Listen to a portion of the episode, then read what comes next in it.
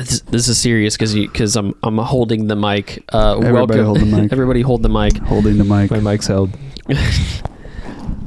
I wish there was a guy in here named welcome Mike. To, welcome to episode eight, everyone. Thank you for stopping back by. We're talking about content and why it's annoying. Uh, we yeah. we, de- we do kind of a deep dive today, so be ready for some technical banter. We talk yep. about how maybe uh, photographers are going to get replaced by videographers. That becomes a great debate as well, so stick around for that. And then we play a new segment where we have to guess no. industry terms and see if these guys know what they're doing. Stick around. Tristan? At one point, I was we had a conversation about slavery. Yep.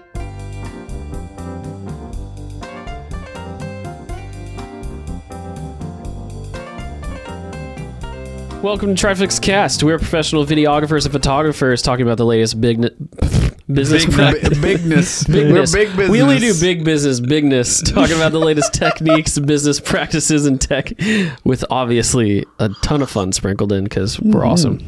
My name's Cole. I'm the producer around these parts. To my right is... Uh, oh. uh, I'm Tristan.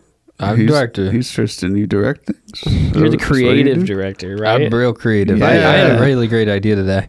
Yeah? Yes, you did. Wow. And to the left of me is David Baker. I told him his idea was not very efficient or I T related, so I didn't know why he was telling me.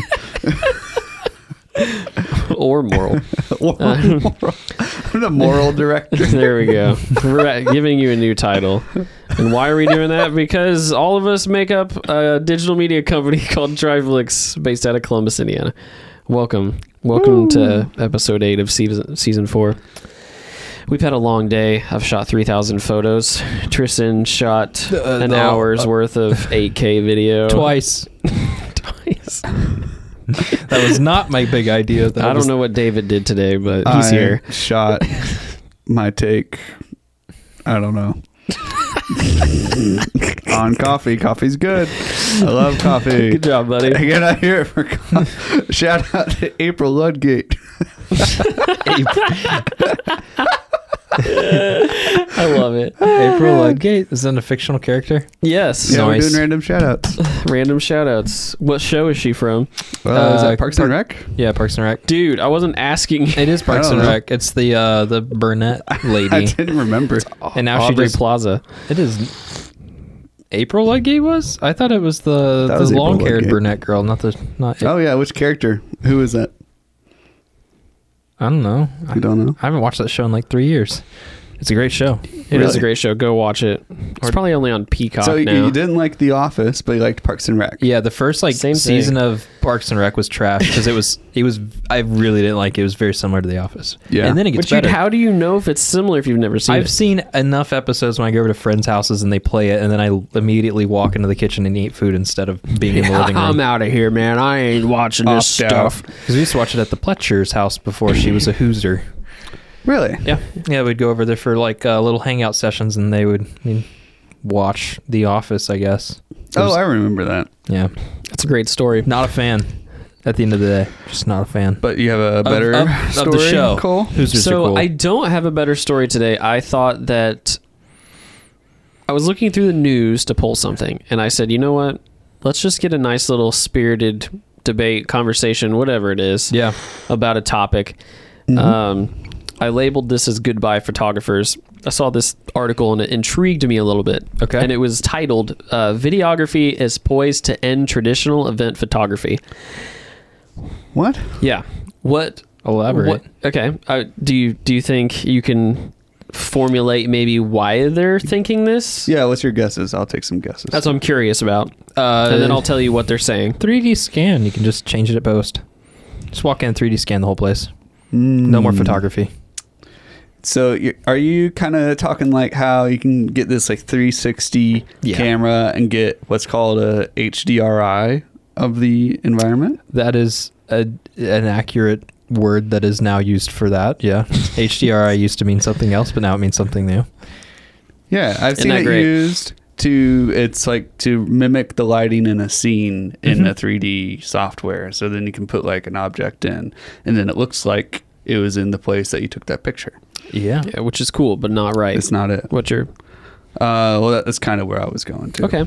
That's why I talked about that. So the theory is It's much more simple than uh, you guys would think. It. Yes, way overthinking it. So think about all the recent developments in video cameras, uh, specifically mirrorless D S L Rs, right? Mm. So they continue to release cameras that are capable of shooting up to eight K, ten-bit raw internally, right? So we can shoot these very high resolutions uh, internally without having, uh, you know, overheating issues, all the things that plagued some of these cameras when they first started trying to shoot at like four K sixty.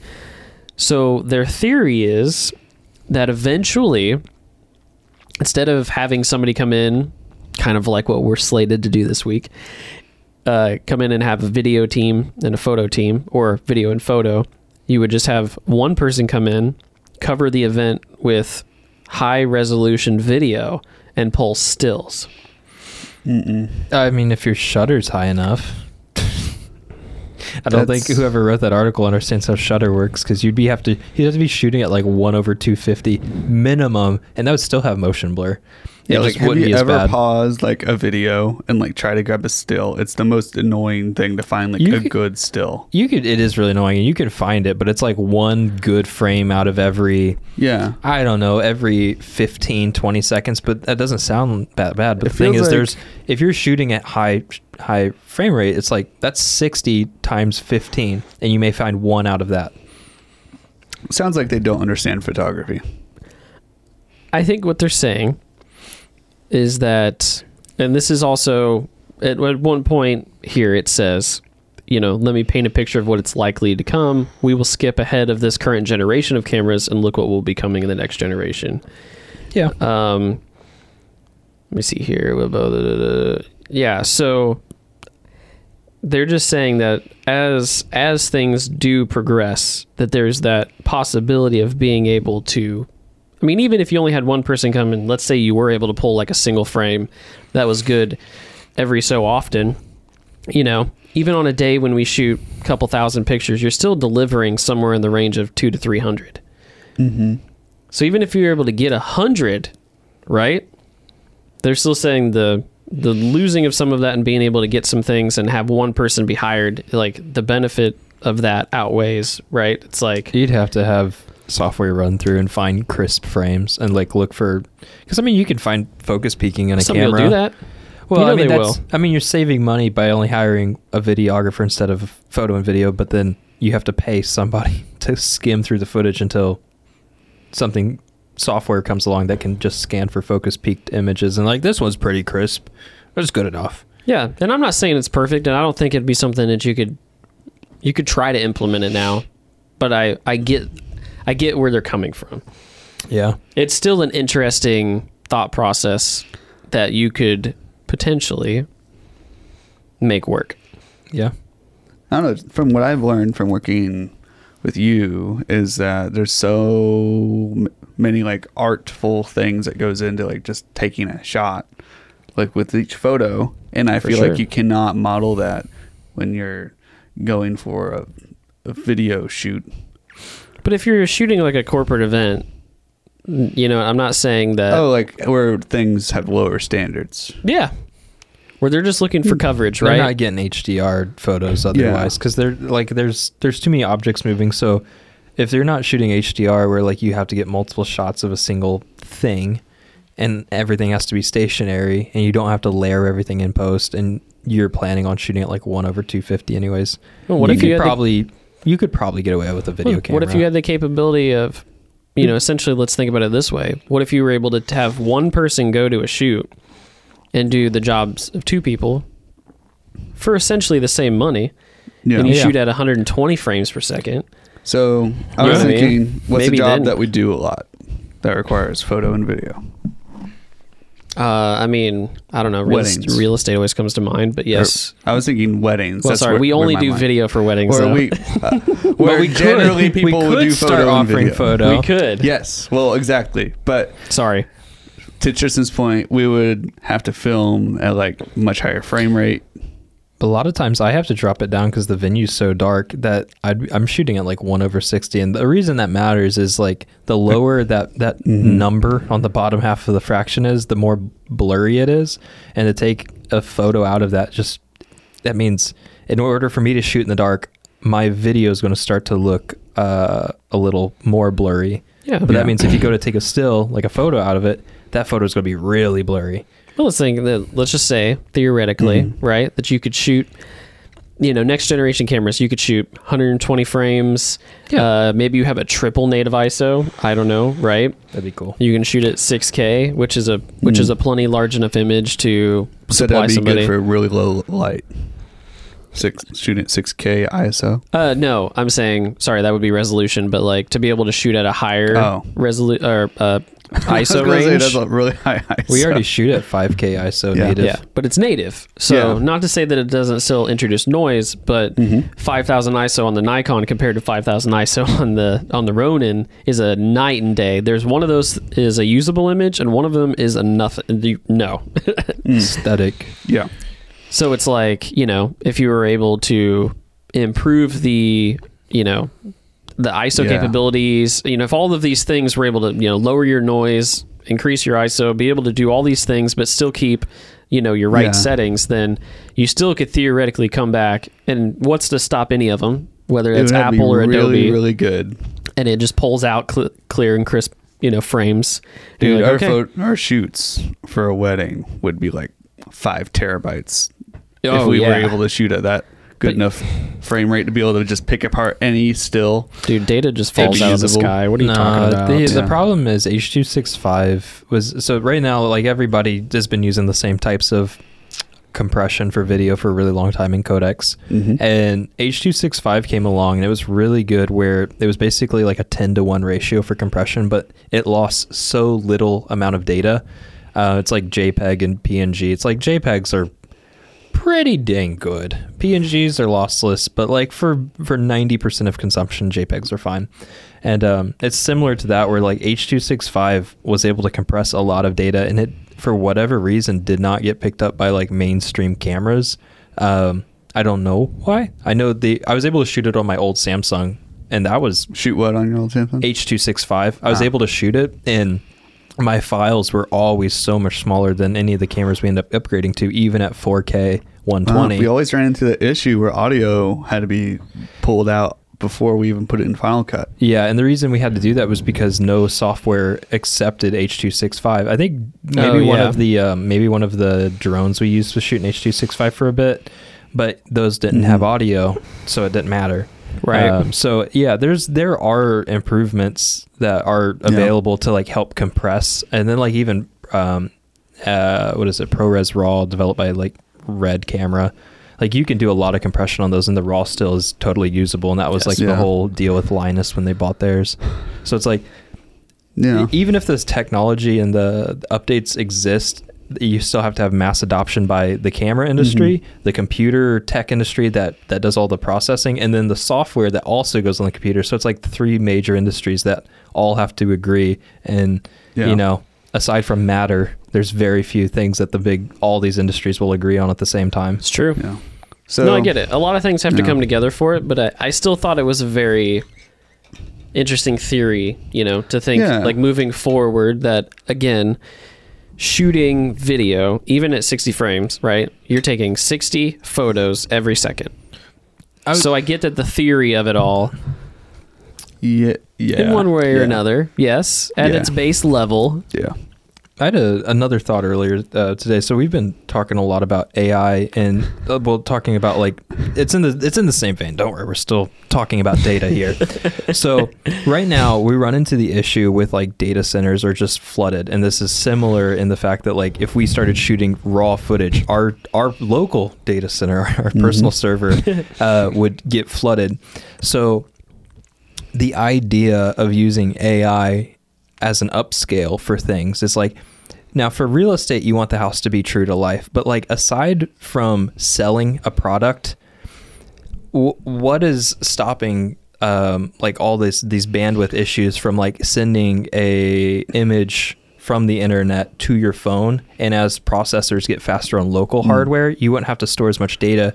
And yes, every phone would be show a slightly different image whenever it loads on your phone, but like yeah. the image would be a smaller version of what exists, and then your phone would upsample it as as these models get sp- uh, smarter and smarter, and I, my understanding is like the the seeds for like noise patterns in the um in the image can like change, but mm. you can also bake it in so that way the image that your phone will upscale the uh the, to will be more similar to what everyone else sees as well, so you won't have drastically different images.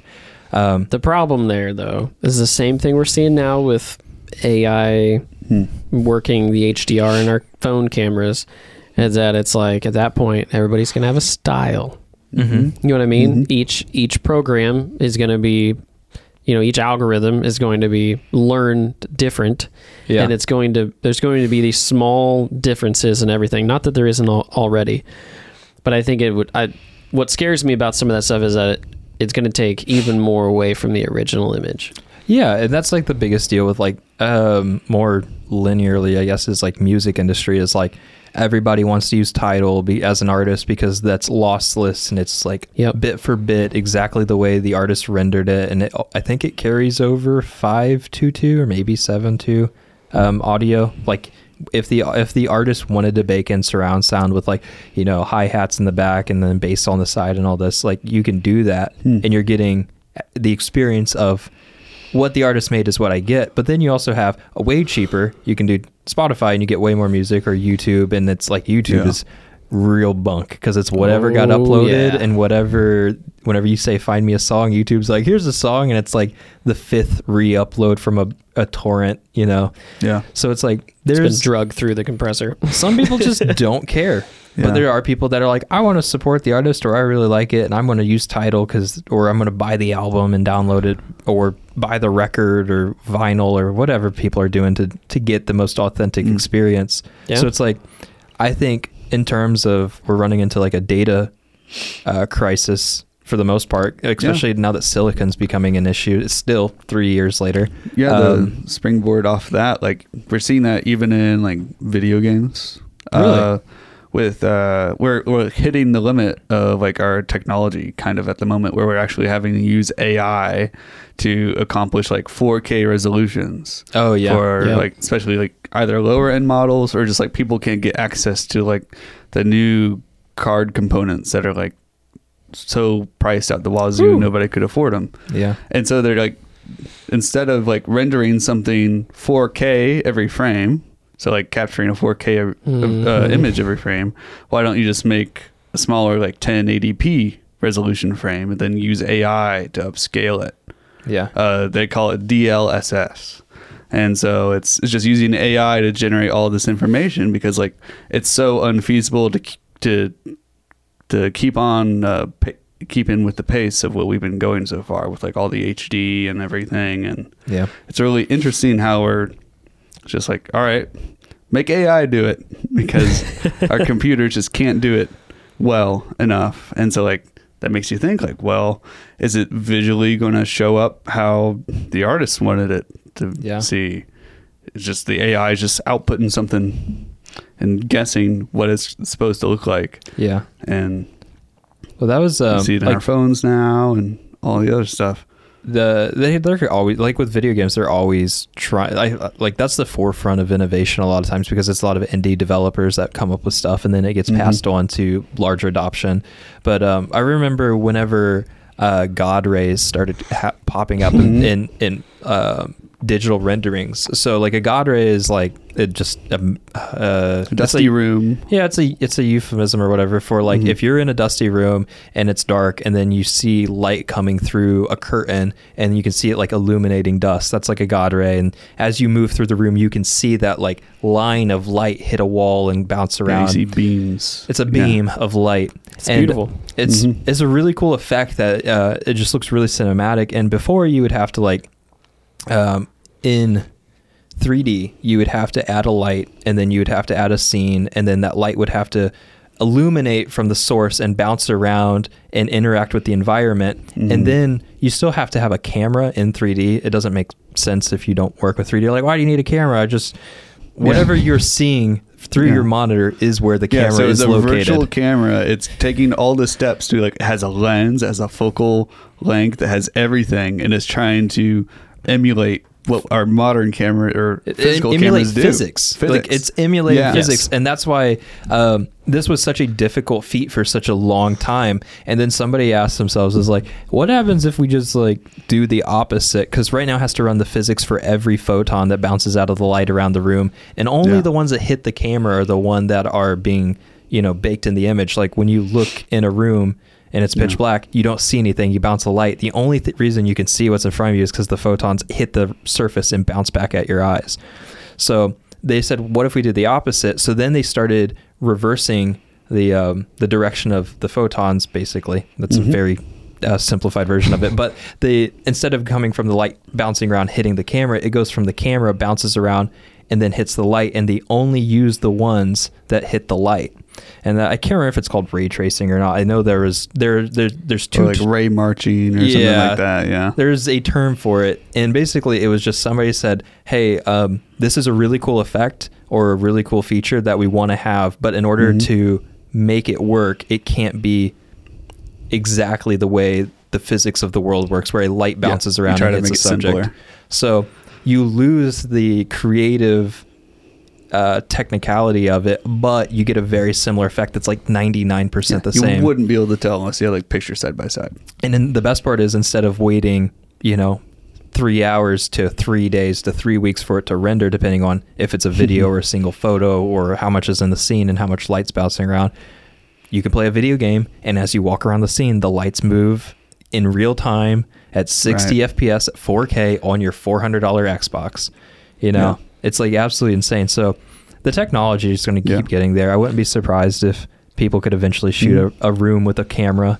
Yeah. But I think the problem right now is, do you do the processing in camera, or you're going to do it in post? Yeah. I feel like we're on the brink of something big, like some new type of processing chip or just way of computing is going to break through in the next like ten, fifteen years, and it's going to revolutionize some part of computing that we've never thought of before. Kind of already is. They're going to run out of nanometers.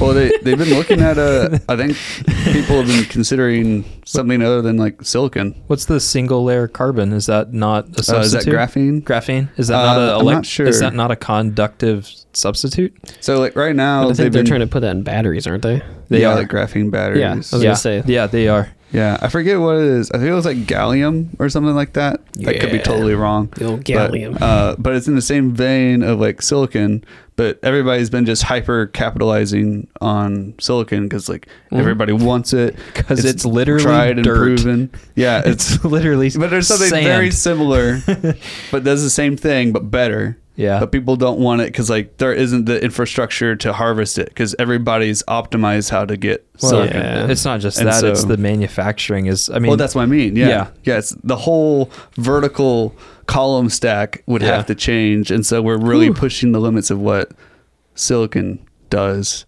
until something comes along and has to be like eight times better. Or because we're humans. Until we run out and it doesn't yeah. work anymore, and then we're until like, "Oh, crisis now we gotta find an alternative." We've had thirty years to figure it out, but now we're yeah. all out. Gosh, now they're getting ready to build all those silicon plants here in states. Mm-hmm. Too little, too late.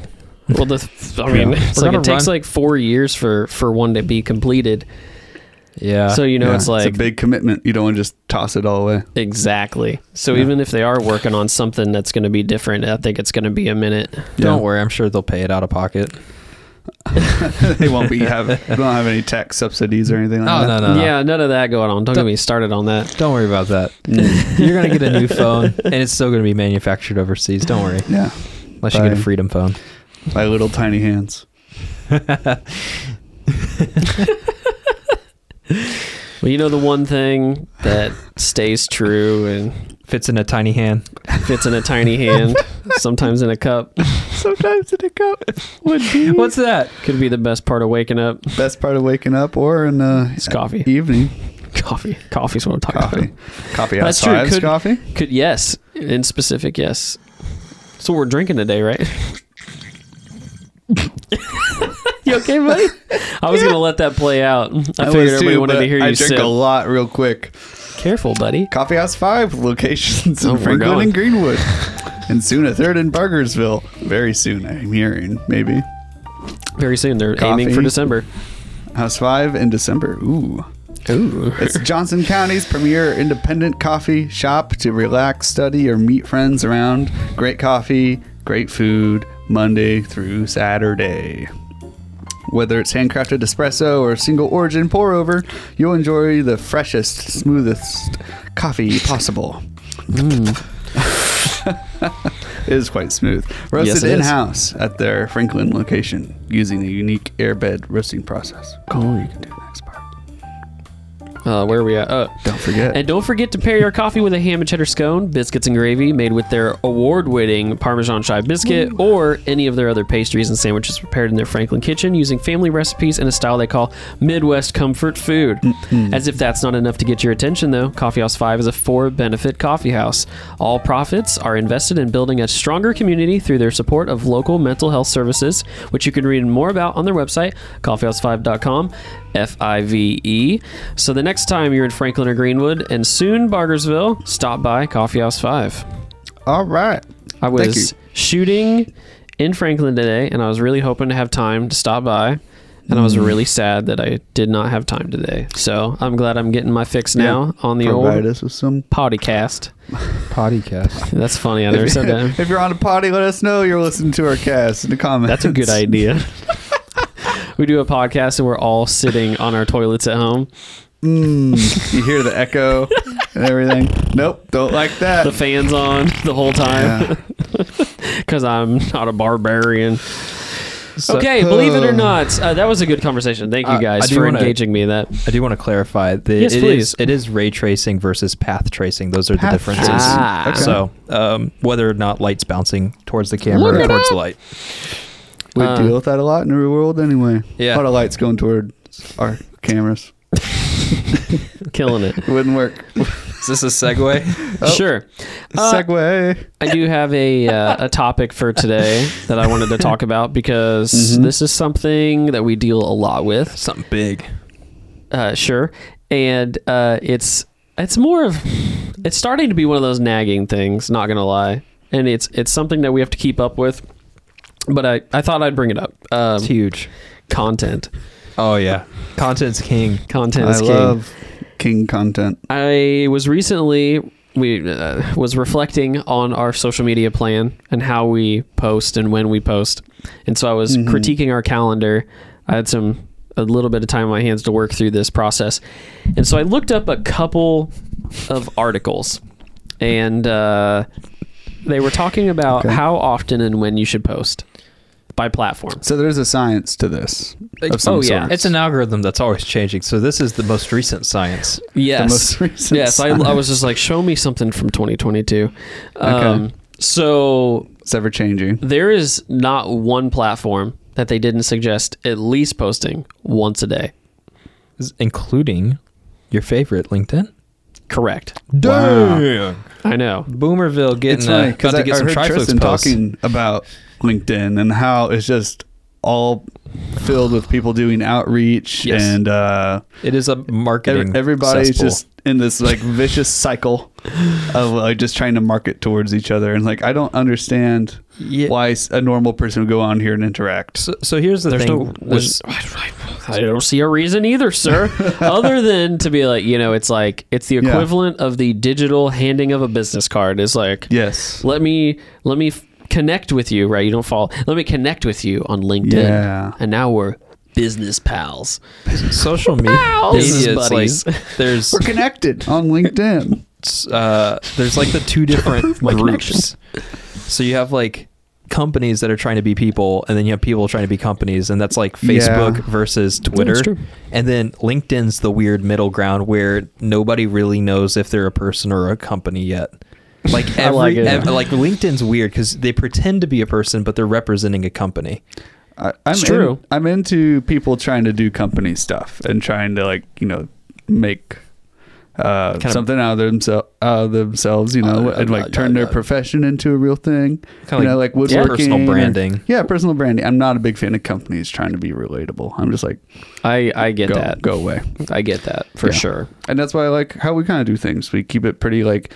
Personal and very in- interactive, very clear who's doing what. Yeah, we care a lot. Of, we care a lot about that stuff. I don't. I don't want to ever I mean, don't get me wrong. At the end of the day, I run the marketing here, and mm. there's a reason that we market, and we market to get clients so yeah. that we can make money and build a business, you know, that yeah. all of those things are in place. But at the end of the day, I don't, I just don't want us to ever be like, you know, we're just, we're just doing this to do it. Mm-hmm. You know, it's just super chill and, you know, jump on all the bandwagons. I mean, we're proud of what we do. We yeah. want people to be able to see it. And if they want the type of stuff we're capable of producing, we want those people to be able to see it. And we have pushed very hard. It doesn't always get done, but no. we've pushed very hard, and I think we're finally at the point where ninety-nine percent of everything is essentially hand curated. So is there a reference point that you could maybe give me for why you were wanting to look at these articles? Uh, what, like, what were you noticing, or uh, what did you want to know? What, what was making you trying to like refine our approach to these so what platforms. Prompted me um was looking at our feed and seeing uh inconsistencies on posting dates and times. mm.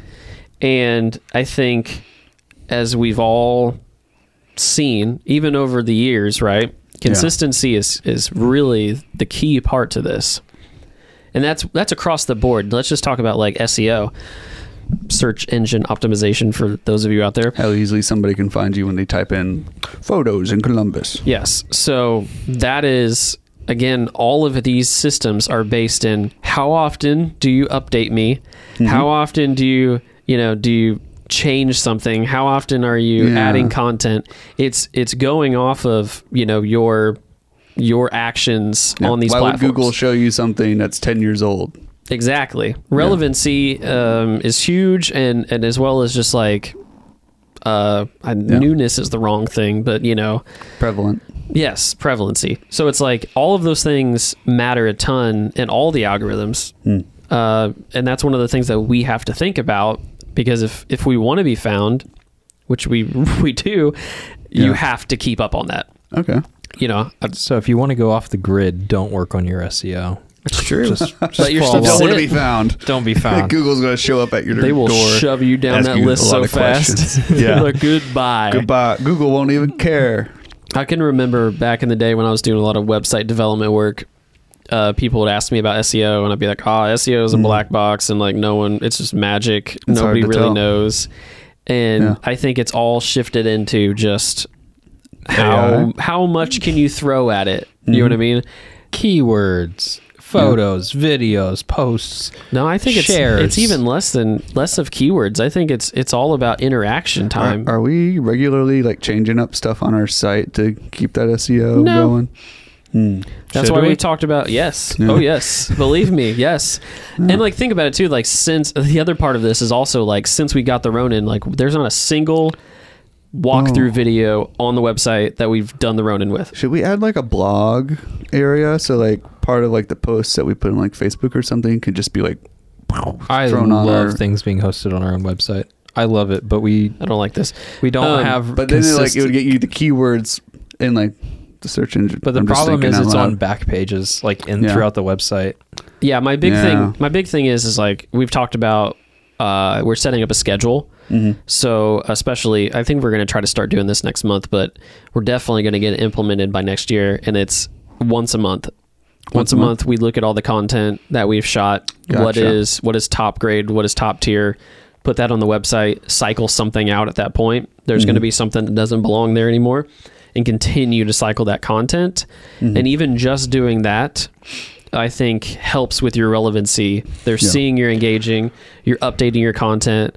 They just want to make sure that you're an active business and you're actively contributing to your section of the web. And this is what you were seeing in those articles.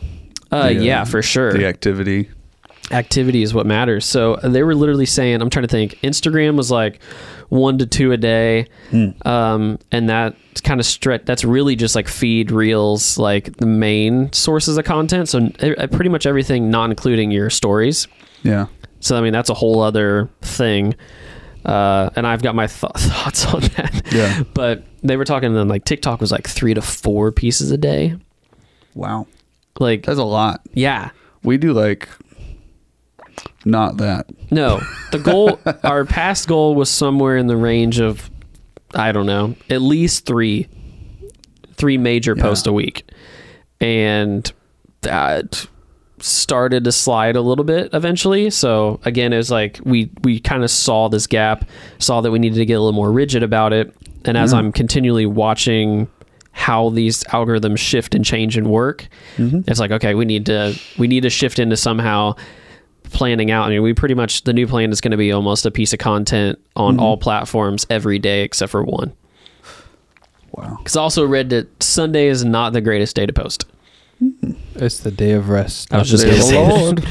Yeah. Tristan, you as our local corridor rep, what do they have to say about this? Have they talked about it at all? Yeah, so they've achieved what we would love to someday. Yes. Which is called uh, creative freedom. Internet, f- internet f- uh, uh, f- fandom. So they have a, a self-sufficient uh, thing with them where they don't have to really yeah. work I they I don't they, know about they, that. They work they're, for they're still very consistent. They yes. work for the people instead of uh, for the dollar, if that makes sense. So instead of like seeking out clients, which they still do brand deals and they do integrations, they do ad spots. Mm-hmm. So they're still receiving outside money from companies, but instead of like, you know, going and shooting weddings for a client or a commercial for a client that's specific to the client, um, they do a lot less of that now.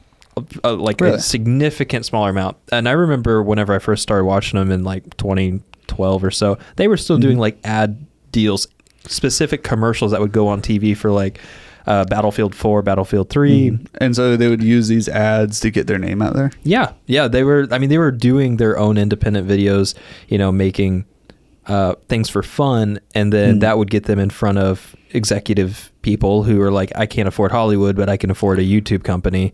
Yeah. You know, some guys that show good. That's what I was um, curious about. Like, you have that perspective of being in YouTube land way before A I and the algorithm really started to take over. Yeah. Because especially like I'm the adpocalypse, when that hit, that just almost affected everybody and how they even engineered videos and how they post things. Because yeah. just like TikTok or Facebook, Let's, how how you post things on there really changes how people even get shown them now. Yeah. Yeah. For it, sure. It's really weird how the adpocalypse shifted everything. So on television, um, as an advertiser, you give a station money, and based on the types of content that station develops, Coca-Cola is like on the History Channel, mm-hmm. you know, Hitler comes up because it's about World War Two. Yeah. Coca-Cola doesn't think, wow, people are going to start relating us to World War Two and the Axis and all that. Like, they don't care because that's television and it didn't matter. But the thing with the adpocalypse on YouTube was you pay per click, and like, I want one hundred people to check out Triflix, so I pay YouTube, and YouTube throws my ads in front of videos for similar, not S E O, but similar tags. So it's like, you know, I, I sell Coke. I want to uh, demographics. I want to hit my demographic yeah. of yeah. like, I'm I'm looking for, you know, we would predetermine, you know, that fourteen mm-hmm. to thirty-five year olds that are, you know, into uh, maybe not athletics, but maybe they're into specific hobbies. And then YouTubers that overlap, like a Venn diagram. If there's enough overlap, you'll start getting those ads on it. And for whatever reason, if you don't last, pay for YouTube yeah. Premium, yeah, if you don't oh, no. pay for it. So for whatever reason, um, the last sixty years, eighty years of television with uh, mm. paid ads, it never really mattered to the advertisers what their content was in front. They just wanted eyeballs. And all of a sudden, mm-hmm. because of YouTube... Um, and time sp- slots, I should it, mention. And time slots. Yeah. Like, are you prime time, seven p.m., people are home for dinner yeah. uh, versus two a.m. You know, there's a difference there. But, like, because of... at YouTube, people are like, well, I saw an ad for Coke on a guy that, you know, ISIS, some dude blew up or something. I don't know. Yeah. Whatever the most extreme thing is, like yeah, on the YouTube, horrible on the internet thing. And then all of a sudden you're shown Coke. Yeah. You don't want to like, associate Coke but with up to that. that point, you know, whether it was World War Two or, you know, like any of the most extreme things that from history or, you know, Genghis Khan just taking out ten percent of the population or whatever. Yeah, but mm-hmm. T V is more regulated. It is more regulated. Yeah. I mean, that's There's the other standards. Side of the coin. Yeah. They knew, I mean, Coke knew they could throw out an ad that played, you know what I mean? Like it might, it might play on the History Channel while they're they, you yeah. know, where they're explaining the history of, you know, what mm. happened. Super Bowl is a better example, probably. The yeah. primetime ad slots there. Yeah, right. They put so much money into that. Stupid amount of well, money. Well, not just like, like in the middle of the fall. It's like Hurricane Katrina or some massive atrocity. And it's like mm-hmm. people are starving and you're watching like this documentary on it. And then all of a sudden it's like, you get come tr- to Kroger for Thanksgiving meals. And like, you know, it's like, wow, that's a really weird, dark commercial to come up, up on something. television. Yeah. yeah. yeah. Follow it up with some sort of ad. So it's like there's always going to be some like oddly just timed. Just lose your house, come to Kroger and get some food. Yeah. I think people are very... Think- dumb for the most part. Well, in some ways, T V's whenever it comes to we were never when it comes T V to marketing, business, we don't know a lot about it. Anyway. No, but I mean, also like think about it, it's also a learned thing. Mm-hmm. Well, I, you know what I mean. You're like, I know this same commercial plays between my oh, yeah. Will and Grace episodes. You know what I mean? Back and, in and two thousand five, whether, and whether it plays, you know what I mean, in between a, a news yeah. segment on Channel thirteen, or if it's some, you know what I mean. Like, I don't think yeah. anybody's thinking twice about it, but we all know that those ads run on a time slot as opposed to an yeah. algorithm's going, you know, David Baker, he has a profile here and yeah. we're looking at his, you know, whatever, his yeah. internet history. He likes and, tech and he likes, I don't know, video games and he likes coffee. I get I get ads for like coffee stuff. Whenever my it. ad blocker doesn't work, that's a whole different rabbit hole. Yes. But like I, it just shows me like you want to, it's thirty percent off a five hundred dollars coffee grinder. And I'm like, no. okay. I just I feel like the big companies just think people are really really dumb is the biggest thing. It's like I can tell the little... difference when I watch T V or YouTube or whatever mm-hmm. platform whether an ad something's an ad and then whether or not the ads has anything to do with the content I'm consuming. Yeah. I know it's you can't sell something to somebody that doesn't want it. So it's like, I don't drink soda. A commercial for soda is not going to convince me of anything. Mm-hmm. You're probably not going to get one. But I'm pretty jaded towards ads now. Like if I see one like more than like two times, like I hate the product. Like I don't ever want to buy this now. Yeah. yeah. Unless like, I hate unless Coca-Cola. It was something that you were looking for yeah. and you're like, wow, yes. that's a great deal. So that's where ads come into play. And it's like, it doesn't matter what it's I'm consuming. If the product overlaps with my interests, I'm going to buy it. So uh, it there's a difference, though. T V back in the day, right? It's just, again, it's just an ad. It's just yeah. there. Well, they they picked a time slot. It, right? yeah. yeah. And now it's like, it's curated. So yeah. if anything, whether it's, uh, it may be a bit of an overlap with the creator and their tags and what generates the ads to click on. It's like, you know, I don't know why... Coke videos. I don't know why I keep saying Coke, but I don't I know. know why Coke was getting put on like extremist videos. But at the same time, the reason yeah. it was marketed towards this consumer mm-hmm. is because the consumer may have some overlap with wanting Coke. Correct. As an advertiser, I don't mm-hmm. know if you get to pick what type of content the people that like Coke watch. I and that's where my issue comes in. It's like I get that. You, I get that. The company wants people to buy it, but only specific people. And if you have an interest in a certain thing, then I don't want to target you. And yeah. I understand they don't want their ad on a specific video. This is a whole other rabbit hole, though. Yeah, because you know I mean? we're not like, buying... Well, we did test like boosting some posts, right, on Facebook. Uh, yeah. Which is sort of like we'll call it ad. testing.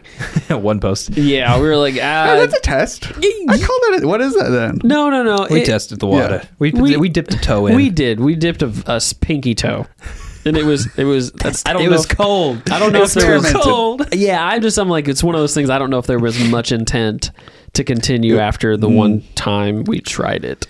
Before we move on from the ads, I uh, on at least on YouTube.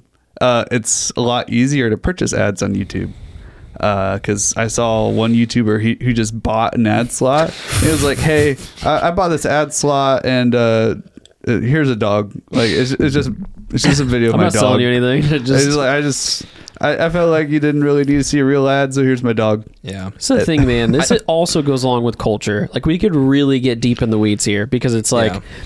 Companies also didn't used to care because they didn't used to have the ability to get freaking canceled. Yeah. You know what I mean? Yeah, people can like straight up say like, goodbye, HelloFresh. Your coconut milk is made from monkey slaves. Uh, did yeah, you see that That's recently? a real thing. Yeah. It's a real thing. My wife yeah. was telling me about it and she yeah. said, what do you think about, about this? this? Yeah. Uh, d- so uh, they, they were sourcing their coconut milk from another company. Well, I thought you were saying from monkeys. From mon- and that yeah, and that monkey milk. That that company was somehow slaving monkeys to like go and harvest coconuts and like beat up the coconuts and like do like a lot Holy of the physical. It's insane. Like yeah. they were whipping them wow. and everything. Imagine being a company. You're like, so I know slavery's wrong, but it's like yeah. all slavery wrong. But that's the no, thing though. Don't. I'm bleeping that. I'm not saying. I'm not saying that. I'm not saying that. It, well, that clearly that was the thought a. process this company ran through. I'm not saying that any of this is like like now that people have more awareness and we have the ability to to push, mm-hmm. to sometimes push a larger corporation into the right track.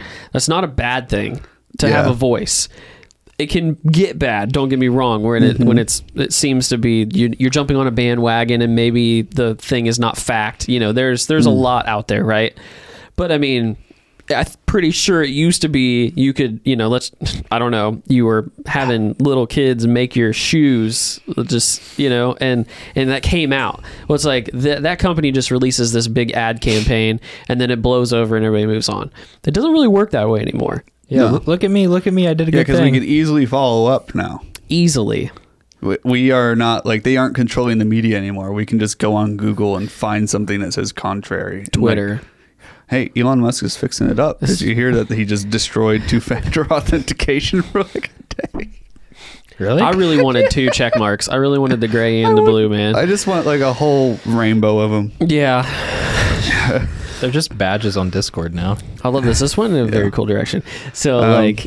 I, I don't know. It's a it's an interesting it's an interesting thing on, on where all that's going. And and, and eventually yeah. we've talked about it. We want to dip our toes into paid ads. I don't know where. I'm not saying specifically right. YouTube or whatever. Yeah. We might start with AdWords That'd first. Be tasteful. But like this is this is what the adpocalypse caused. It is it is it is leading small independent companies or people towards a more corporate, yeah. um, polished platform. And that's not just YouTube. That is across mm-hmm. the internet.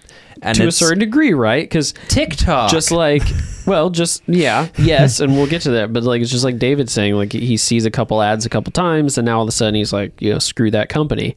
Mm-hmm. Like, I get that. But that's yeah. why they shifted to like paid promotions with the YouTuber because like, you know this person, you trust this person, here's a product. Yeah. And the, they were already wanting to review the product. So there is a mutually beneficial relationship there. This I get behind. Yeah. I like this. I do. Yeah, because usually it's in a video that isn't actually about that product and then they kind of go into it. So I'm like less inclined to hate it as much. And it feels genuine. It does. Not all of it, yeah. but you know, it usually feels genuine. I mean...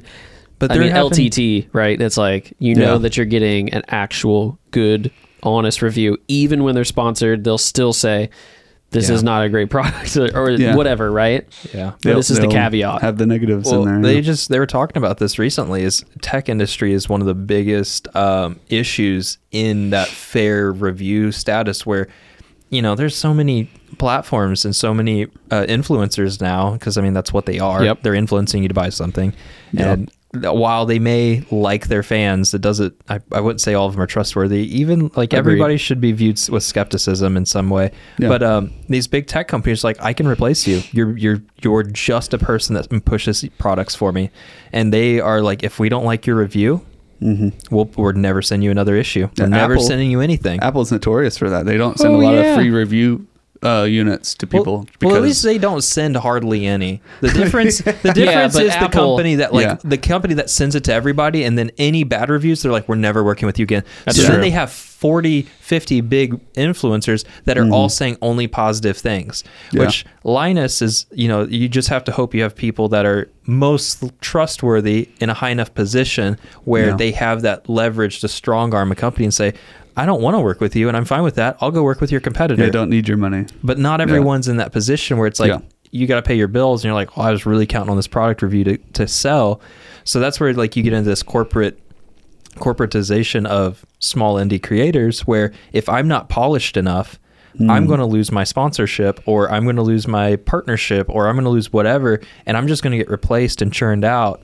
And yeah. it's like, that's where what you're asking about Corridor is like, they've pushed to this platform of creative freedom where yeah. they're getting supported by their fans so they don't have to rely on that. And Linus Tech Tips with Floatplane, yeah, uh, which yeah. is their personal mm-hmm. website for sharing their own media. They don't have to worry about YouTube pulling them. Same with Corridor.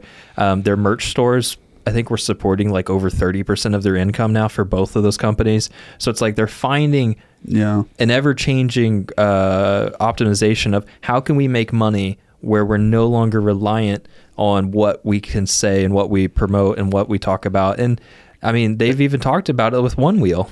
But this is like the base layer of the whole thing. Yeah. Okay. If you look at it, if you take a step back, just really zoom out on this whole thing. Everybody at the end of the day wants control of their own product and their own revenue, yep. whether yeah. it's YouTube yeah. or it's us. You know what I mean? Yeah. It's just basic, you know, if you run a company and you're making money, it's the basic necessity. It's just like I was thinking about Apple the other day. You know, whatever, their revenue is stupid. They make so much money. They have a ton of money in the bank, and yet they're still fig- they're still trying to figure out ways to cut costs and make more money and do more things, right? Mm-hmm. Yeah, because it's just it's just the the way that it goes. So it's like this is all just an evolution. We just have more tools to do it. We can do it now. We could turn around tomorrow and host all of our and host all of our content. Eh. I'm not saying it would be pretty, but we could. I yeah. I don't know for that, how long. That Wix yeah. buffer. Yeah. But we could. Yeah. Yeah, we could. Right. Couldn't we just do it through A W S? um, yeah. yeah. You Amazon can do it. Would love to take it. They would love to take our money. Yeah. And just, well, there's, I doubt, I, maybe I'm wrong, but I doubt the Corridor is hosting all of their videos on their own server in, no, in their own place. Like in studios. Thank yeah. you. Yeah. yeah. Everybody. Everyone know. does. All the big yeah. companies rent each other's. It's weird. Yep. Yeah. But symbiotic. I mean, yeah. I don't know. I just think it's funny when you look at all of it and it's like, well, I'm independent. Well, it's like, I get that. But at the end mm-hmm. of the day, we're all just doing this. Everybody's looking out for their own interest. It's so, called it's called vertical integration. If if yeah. somebody's vertically integrated, that means they are just entirely aligned and from top is, to bottom with their own stuff, their own I P, their own everything. And, and that's they, the yeah. fad. Yeah, it's all. Isn't that part of the requirements it. to sell like part of it when you're vertical? Because I feel like there's, isn't there like weird regulations with that? Vertical uh, integration? Vertical integration, where uh, it's like you can't just be a company top to bottom and like sell to yourself. I feel like they're required to have like something outside. Uh, I don't know the super detail, but no there's idea. enough. Yeah. I think there's enough examples of it not being the case. So yeah. um, I used to work at a company called Ison, and they were the sole supplier to Toyota.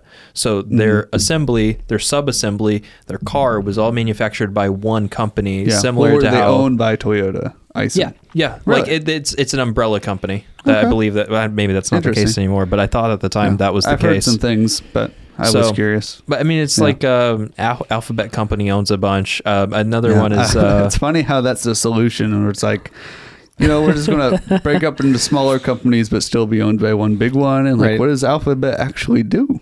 Well, Linus Linus Media Group with L T T, yeah. L M G, like, and all this other stuff. Yeah. When is Triflix Media Group gonna? We kind of up? started to we're thinking look about all this stuff. Some stuff about that, yeah. Wow. Because at some point, something has to be done with Triflix One, and something has mm. to be done with some other ventures that we are always looking at developing. Because it's like we love photo yeah. and video, and I want to keep that as a staple, but like it doesn't mean, given our skill set, we're limited to that either. Yes. Mm-hmm. It's like there there are many divisions of tech that that we could go into, and it's like, you know, I think that's, you know, we don't want to get stale. There's plenty of other people in the sure. market that are good at just one thing, and that's awesome. I think more power to them, because they're able to not bing bong all over the place. But it's like, at heart, it's like we're all just wanting to learn more stuff. We're all yeah. always wanting to grow, and it's like, if we can find other avenues, whether it's like Linus's creator warehouse, he's like, let's just let's have a whole warehouse of stuff and let's let's review products. That's not for us. Go make me a backpack. But it's like, it could oh, be so cool. It could be. Yeah. Yeah. Yeah. He's living the dream. I like how he's I trying to make it. it positive for other people, not like him just reaping benefits. Yeah. Yeah. yeah. yeah. I and I, that's that's the thing that Tristan and I have talked about a ton. We want to continue to reinvest as much as we can.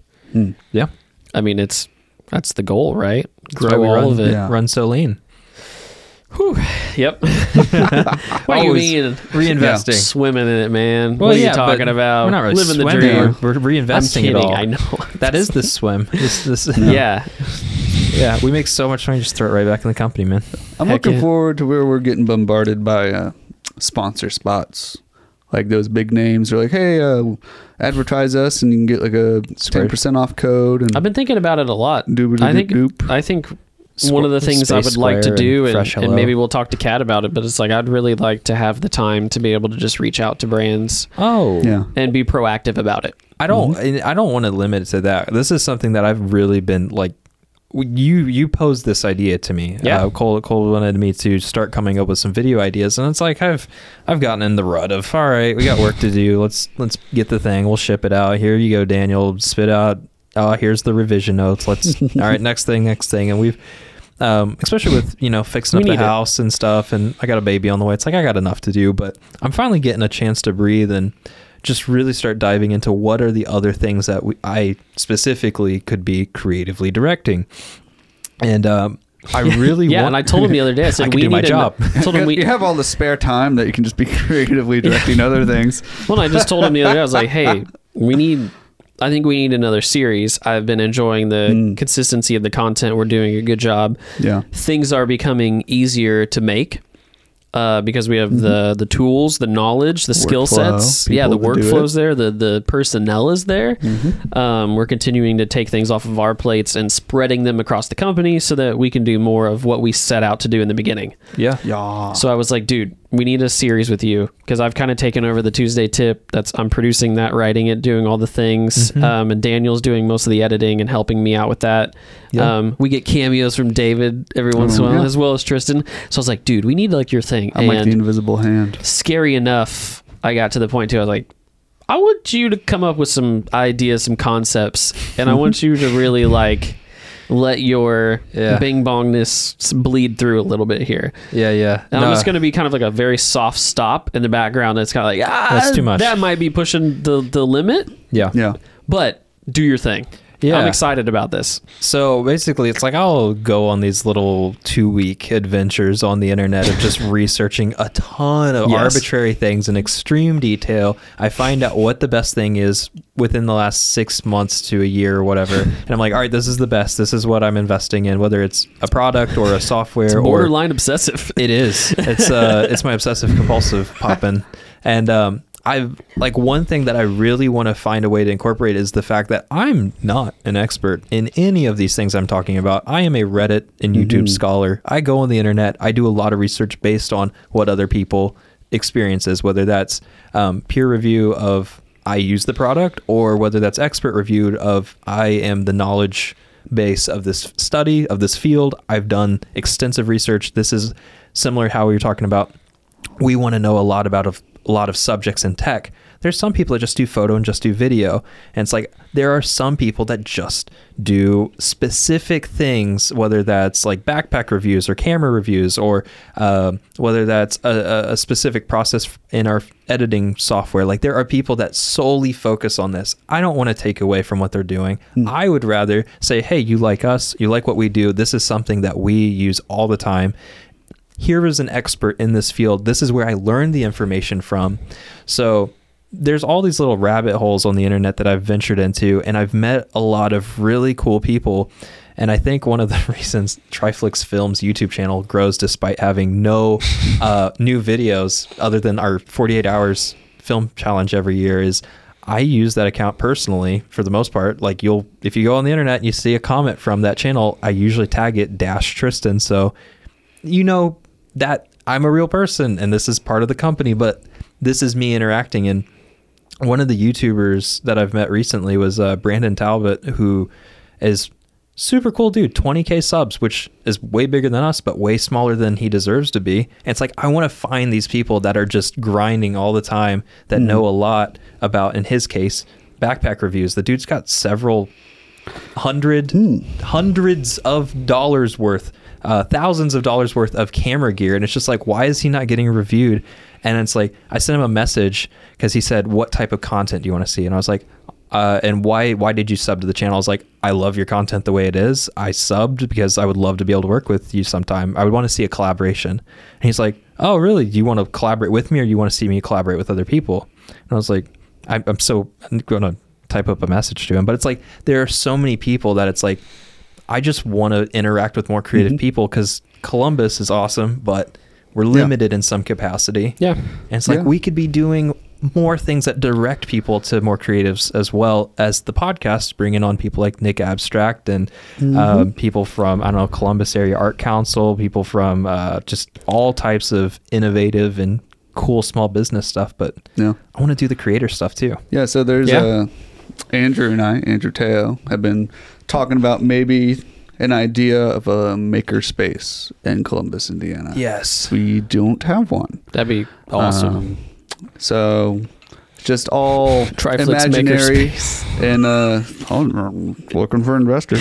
Uh, that's the limit right now. So, so, well, yeah, right now we're trying to figure out, like, is this going to be worth it? Like, where can we start? And like, it's a makerspaces are really cool, and like we, the area that we're in is filled with people that know how to make things. Oh yeah, and yeah. there's just not a place for it. So it's a, a void that could easily be filled, and I think it'd be cool to do it. I just don't know. Yeah. Have I told you about this before, like pitching this idea? No. So um, I talking about Columbus Area Art oh, Council. Oh, are you talking about Creative? Creative Plains. Plains. Yeah. So yes. name whatever. Uh, basically, Columbus would benefit greatly from it. Yeah. And I was talking to, I think it may have been Cindy Fryer, uh, who's from Chamber, or uh, Catherine mm-hmm. Armstrong from the Area Art Council. Both great. I don't remember which one I spoke to at the time, because I wanted to pitch the idea of a makerspace in Columbus, mm-hmm. and the target would, you know, anybody's welcome with a membership, because you have to make money somehow, do a subscription model similar to like a gym. Yes. People would come. Um, but the main thing I would really want to focus on is like the youth coming out of like Columbus East and Columbus North as like mm-hmm. an alternative to, my kid doesn't want to do sports. Yeah. I have to work till seven. Can my kid go somewhere and do something constructive that they're interested in aside from sports or yeah, like academics, offer classes yeah, or something, courses, like, um, where, having where you're learning to do something tangible, yeah. having all types of different, um, whether that's software based or, you know, a yeah. video game programming or like, um, yeah. three D modeling. It could be so established. You could probably get like partnerships with like the, the schools, the colleges, yeah. the colleges. Yeah. Um, or like even offer like, hey, like, father son class where you can like hang out with your your kid and like actually yeah. do something and learn something, because uh yeah. uh I don't know, this probably isn't this is public information, so it doesn't really matter. So one of yeah. uh one of the clients that we worked with, I it was um Faurecia, and they were doing I O T with um Columbus Youth Camp, C Y C. Yeah. Um, so this is a course where, because Faurecia does engineering, they asked me to come out and shoot some photo video stuff of them teaching courses to kids that are bel- between the ages of, I want to say like six to ten, and teach them basics of code. Mm-hmm. And so it's like that type of principle. These co- yeah. these companies are already endorsing and finding ways to incorporate. I know um, uh, Toyota Manufacturing does Manufacturing Day, which teaches kids. They'll mm-hmm. have a bunch of companies come in and they'll teach kids about uh, automation and um, software bit advancements and stuff like that. So yeah. all this is to say, I pitched this idea in uh, kind of a thirty-second elevator speech, and the verdict at the time, two, three years ago, was find an investor, because you're not the first person to mention it. Mm-hmm. That is a different way of doing it, but you have to have money up front to do it. So yeah, it costs a lot of money. Like even if you only wanted to do like three D printers, they oh, cost yeah. money. Yep. And so, then you need to have a space. You have to pay for the space. And probably internet, and there's just so much stuff, and you're like, you can't piles up fast. Yeah, uh, and we so know. Like my scaled back idea is like, just buy like a three D printer or two and just rent it out. Yeah, like have people pr- place orders and then have that go into a bank account. Don't touch it. Eventually, you'll have some funds to do something. Maybe. Yeah. Buy more printers, or I don't know. Yeah. A lot of times too, you no. could you could even get the idea together, and as long as you maybe had a space, you could always get people who would donate. Whether mm-hmm. that's maybe you get people to donate like older like tools or things they don't need anymore, and mm-hmm. you know, maybe that's paintbrushes and all the things that you would need for some of that, you know, or, or a welder, you know. Yeah. The, yeah. the cool thing is you could probably get a lot of things to get yourself going, and then as people yeah. go along and you got bigger, I think mm-hmm. people are very willing to pitch in some things that maybe aren't of monetary value. That's like, you know, here's right. here's some items that might help your cause. Even like local like hardware stores, like if they're own locally owned or whatever, and talk to them, be like, hey, do you want to donate blah blah blah for this? Yeah, it's for the community, and like we'll have community classes or whatever. Like churches would probably be interested too. Like, hey, like we could show up and use all this equipment at like such a fraction of a cost to like renting it or like even buying it or whatever. Yeah. So, so you could do like a wine and canvas thing, but I don't think wine and it'll be bubbly. Power tools, sparkling water, wine and construction night, spinning around on a forklift. Yeah. So uh, you were you were asking earlier about um, whether or not Triflix would ever have an umbrella company. That yeah. to me would be a justified extension of the company, is where it is still in line with what Triflix mm-hmm. stands for, which is that creative freedom. It's still in line with that creative. We want to support creatives and small businesses in the area. So it's like that could be under our media group or our, our brand. Call it the Tribiz. It's the it's the W A corporation. Hey, I, wow. I'm, I'm, pretty sure, I'm pretty sure I still have the domain. I have all the domains. You have so ever, many domains. If we ever want to find another one. I like one, the name Creative Plains. It's I've, pretty cool. It had our little logos, the little the T F logo, the um I don't have mine on here. Here it is. So these little... Uh, you these have it on your shirt. It's bigger. I know. Are, it's literally... These are isometric planes. Like, it is a rectangle at an isometric view. So if you have three mm-hmm. of them on top, it's planes stacked on top of each other. So planes on planes on planes. Yeah. On planes on planes on planes. What about them planes? Every time I talk about it, David just dismisses the forward thinking I had. But here we are four years later, like still the, talking about it. I like the logo. Yeah. uh... What else we got, man? Do you have a uh, uh, when it comes to being on the backside on? You know, we were talking about content. That's kind of how we started down this rabbit hole. Yeah. Uh, do you have a, fl- a favorite platform? Platform for like consuming content? No, I would say for creation on the back end of it. Creating content. Oh. Uh, and you could say no. You could say like a website. Suck. Like I'm. I'm sorry. I'm not tracking. Yeah, I mean, like uh, you know, like to, the major stuff.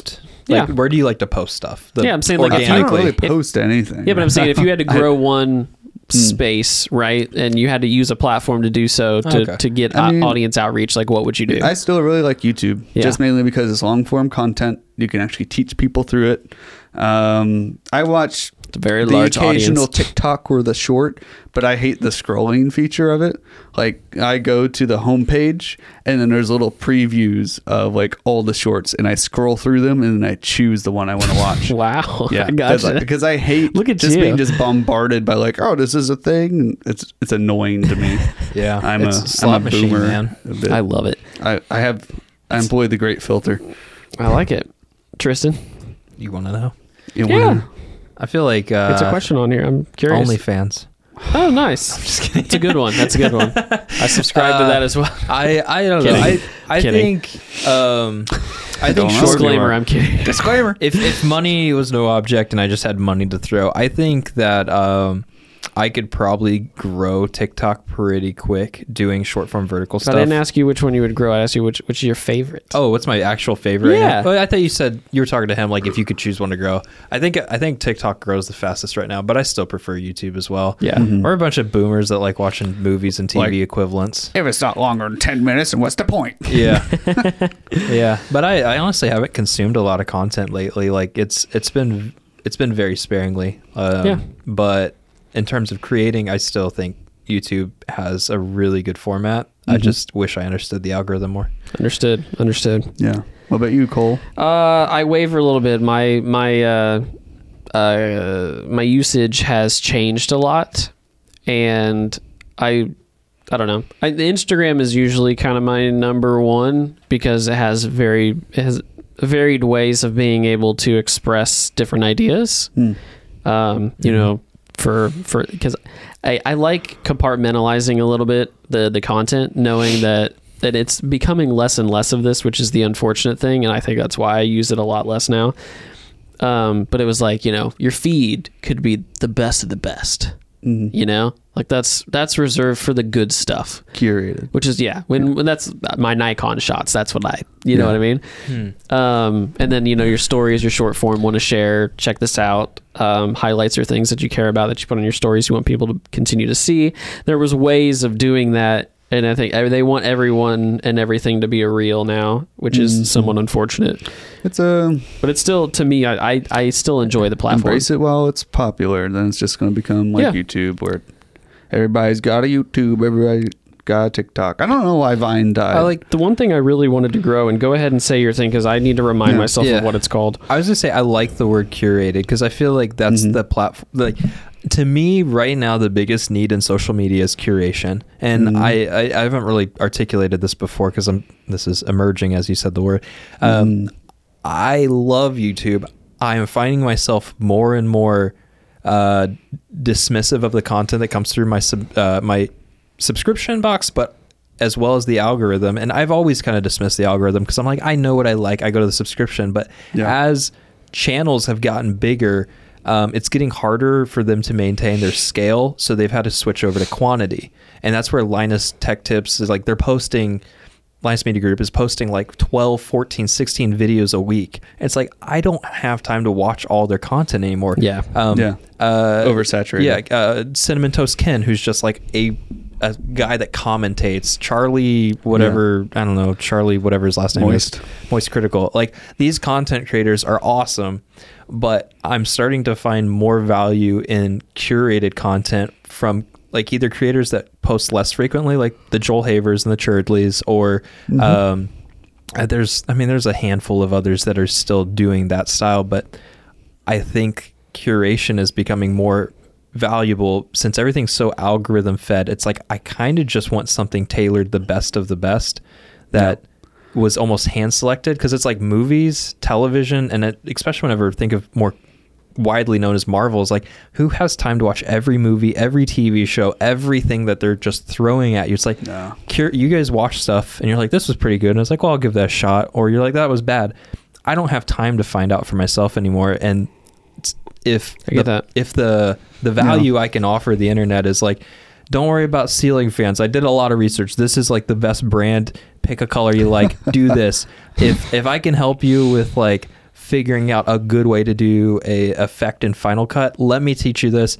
If you want more information, go to this guy. He can tell you way more in good detail. Yeah. But I just think curation is going to become so much more important, almost in A I, how prompt masters is becoming a thing. It's like, yeah. Yeah. what is the human element you can offer that the algorithm can't? Yeah. yeah I watch about like ten percent of my subscription feed, maybe. That's yeah. I look good. through it and I just like pick the ones that like are actually interesting, yep. not seem kind of meh.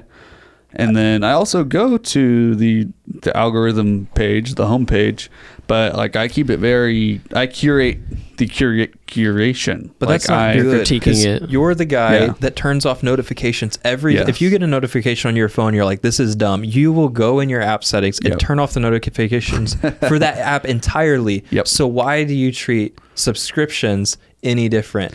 And like, to me, the mm-hmm. creator's content like should align mostly with the what you're willing to it's, watch. It's hard uh for creators to like be consistently pulling out uh things that are just like really interesting to, but, to watch. And that's the problem that. with the algorithm is it caters towards yeah. consistency yes. as opposed to waiting for high quality, which is characters like Michael Reeves and taller Michael Reeves. Yeah. Willie Osmond come in.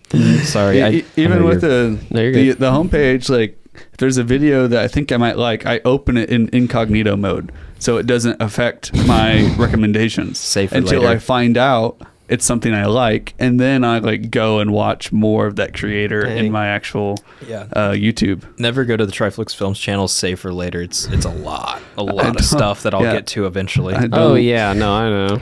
It's just like I I finally paid for LastPass the other day. Nice, really worth it. Yeah, because it was making me very upset because now I have a MacBook, an iPad, an iPhone, and and I use my iPad a lot now. And it's like, oh, because with the free version, you either only get desktop or you only get on mobile. Why don't you use um, Apple's keychain? I asked the same thing. I don't know anything about it. It's free. I thought your One. your apprehension was because the soft the the browser you use doesn't support it. Is that not the case? I'm pretty sure when we tried to test some of the fingerprint unlocking and all that stuff that it did not work with Brave. Yeah. Um, I can't set I can't set up the security key, which is fine. I've oh. used the, the reason I'm telling you this is because I went through my LastPass. I've had LastPass for years. Okay. And I had so many old accounts on there, so I cleared it out. And this is what made me think of it because you guys are talking about subscribers and all those things. Like it's the same with my YouTube. Okay.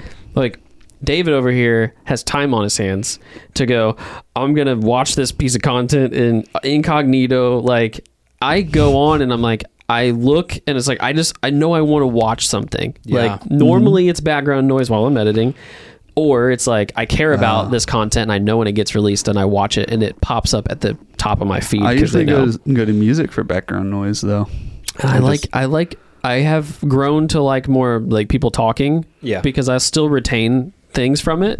It's just mm-hmm. like I, when I drive a lot of times, I prefer to listen to a podcast because I have the opportunity to hear somebody. I do that. I listen speak. to podcasts when I drive. When I do it, it's for curating my... I'm curating the content I was wanting to consume. So, like, um, uh, if it's a podcast, I'm just kind of humming along, and then they start talking about something I'm interested in. And I'm like, oh, it's like if you're yep. in a room, like we have the bullpen office here. It's like mm. I'm working, I hear everyone around me, and I hear a buzzword, and I'm like, I'm interested in this conversation. I can flip yeah. into it, and I can give it more attention.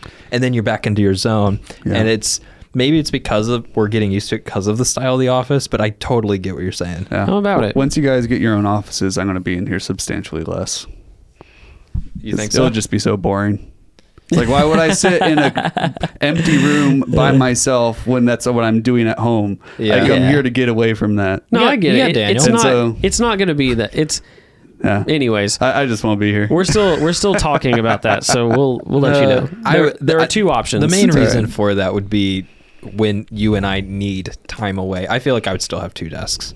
Well, that's what I was going to say. I think it's more of like have a room that is like a meeting room and that we can just like go and talk and work separate if we ever need to, yeah. but less of like mm-hmm. moving our full operation somewhere else.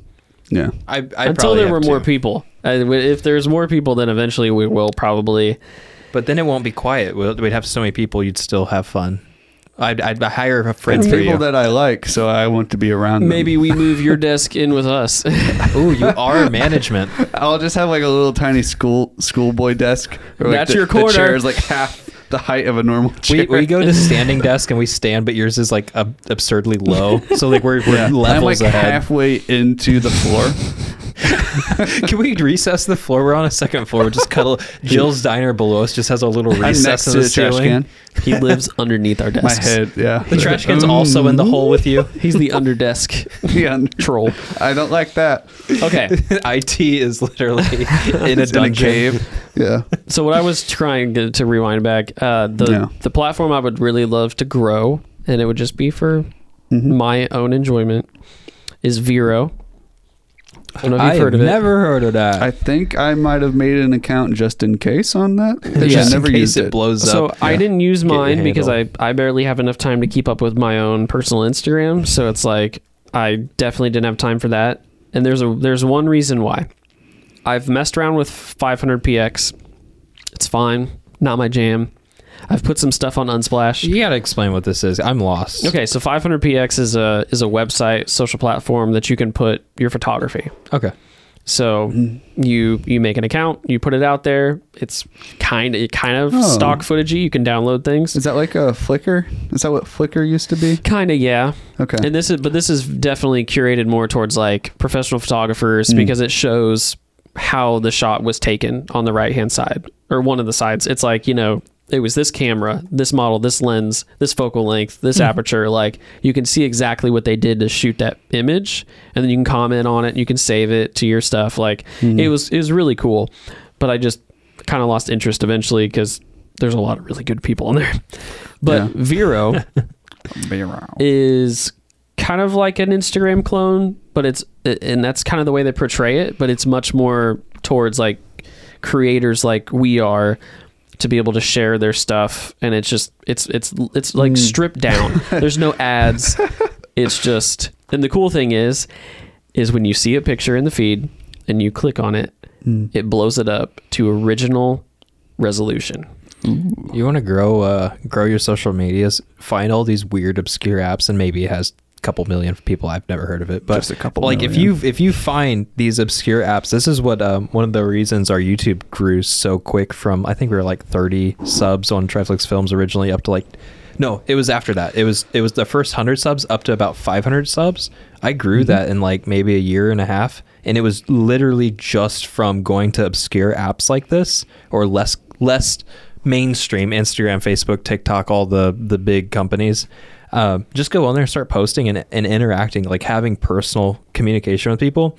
And they're like, how do I learn more about you? How do I find more about you? And then you mm. send them off to the platform that you actually want to grow. I'm not saying, I'm not dismissing Vero at all, but it just sounds uh, like LinkedIn, but for photographers. But it's like, those are the people that are so passionate about it. Instagram wasn't enough. Discord wasn't enough. They wanted to yeah. find more communities to grow. Well, yeah, because Instagram was more like you take a photo on your phone. Yeah. And then you post it with their magical filters. Yes. They and made everything look better. Yeah.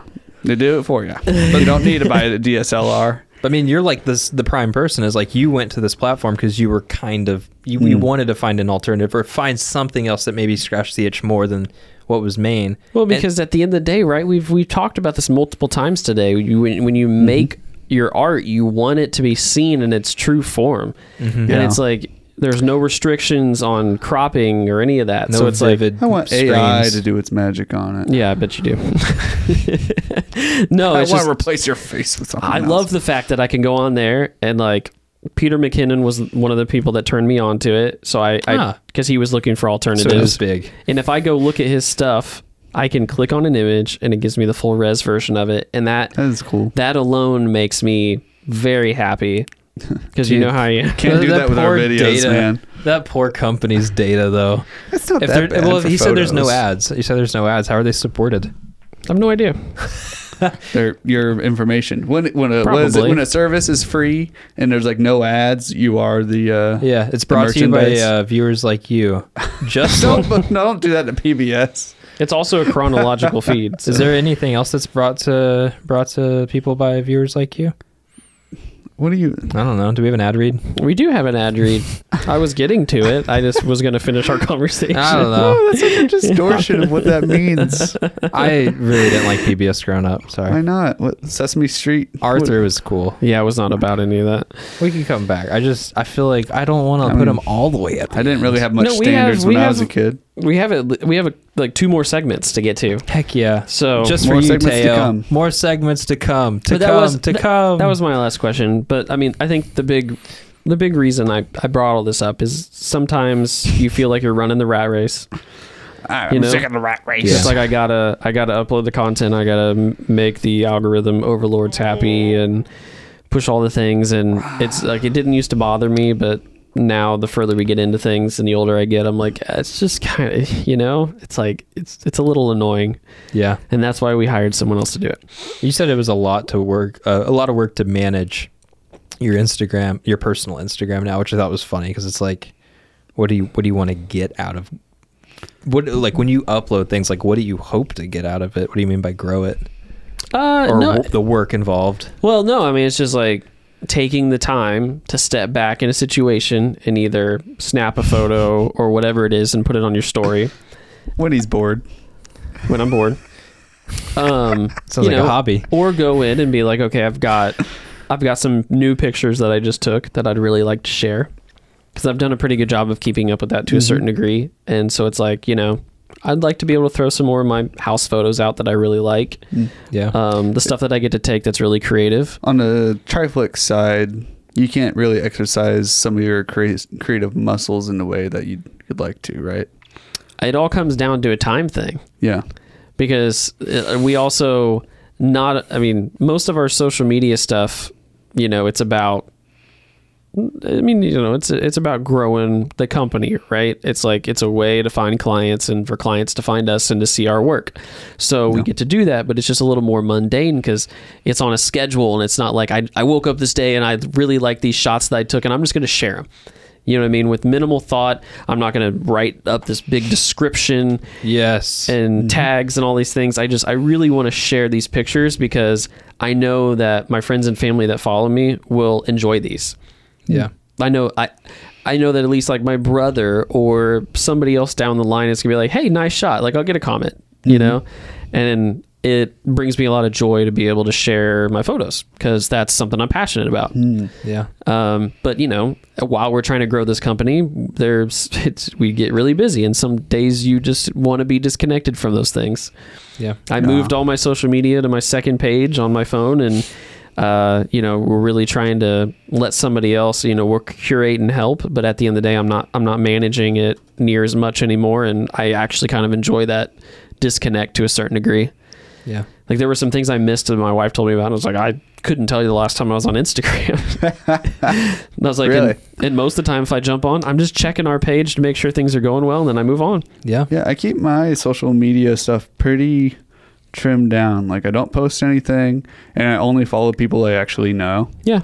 Like some people like add me and like, I've never even talked to you, but I'm like what do you twenty mean by, mutual friends. What do you mean by follow people you know? Do you, uh, do you actually so follow on, or do you okay, unfollow so on, everyone? On Facebook, I go. I'm friends, but I unfollow them. So I, on my Facebook feed, when I go to Facebook, nothing shows up. Do you get and that's FOMO? How I want it. FOMO?